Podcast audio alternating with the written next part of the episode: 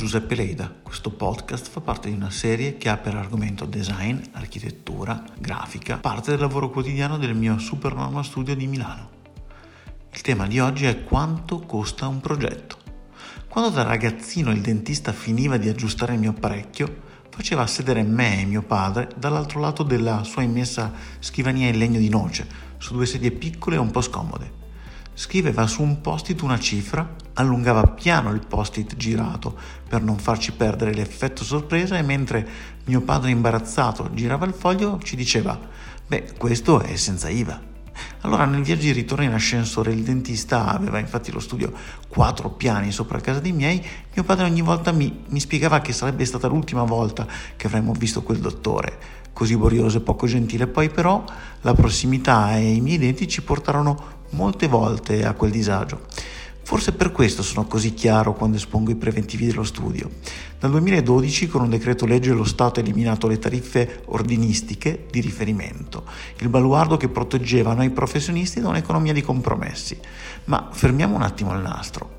Quello che proprio non mi entra nella testa è come mai i committenti quasi mai pesino il valore del lavoro, ad esempio chiedendo per filo e per segno quali saranno i contenuti elaborati, il valore aggiunto che porteremo grazie ai nostri progetti, alle loro case, ai loro negozi, ai loro brand. Il valore, una parola molto bella, soprattutto se la adoperiamo per valutare un orologio, un gioiello, un'auto, un abito sartoriale o un quadro d'autore.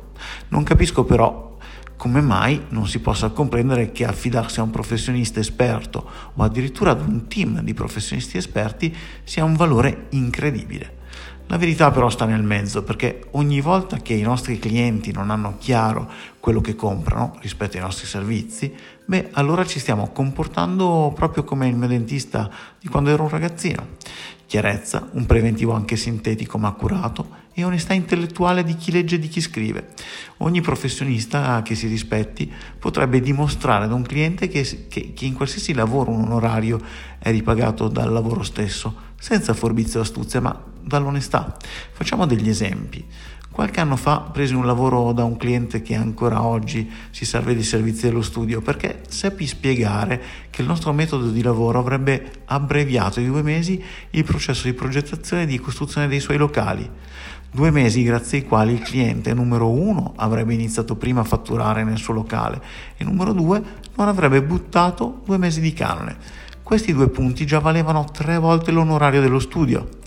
Un altro esempio, questa volta nel settore residenziale, viene in fase di redazione dell'onorario quando spieghiamo al cliente che la mancata demolizione delle pavimentazioni e l'utilizzo di finiture a basso spessore sovrapposte alle vecchie possa portare alla ristrutturazione tre vantaggi.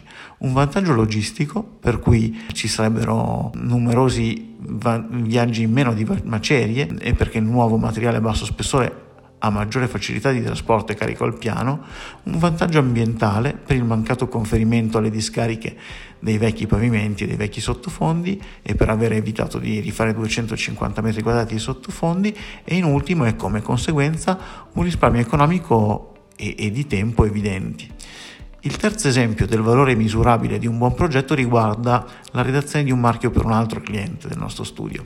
Ci viene chiesto di rifare il marchio per un prodotto da scaffale di un centro commerciale.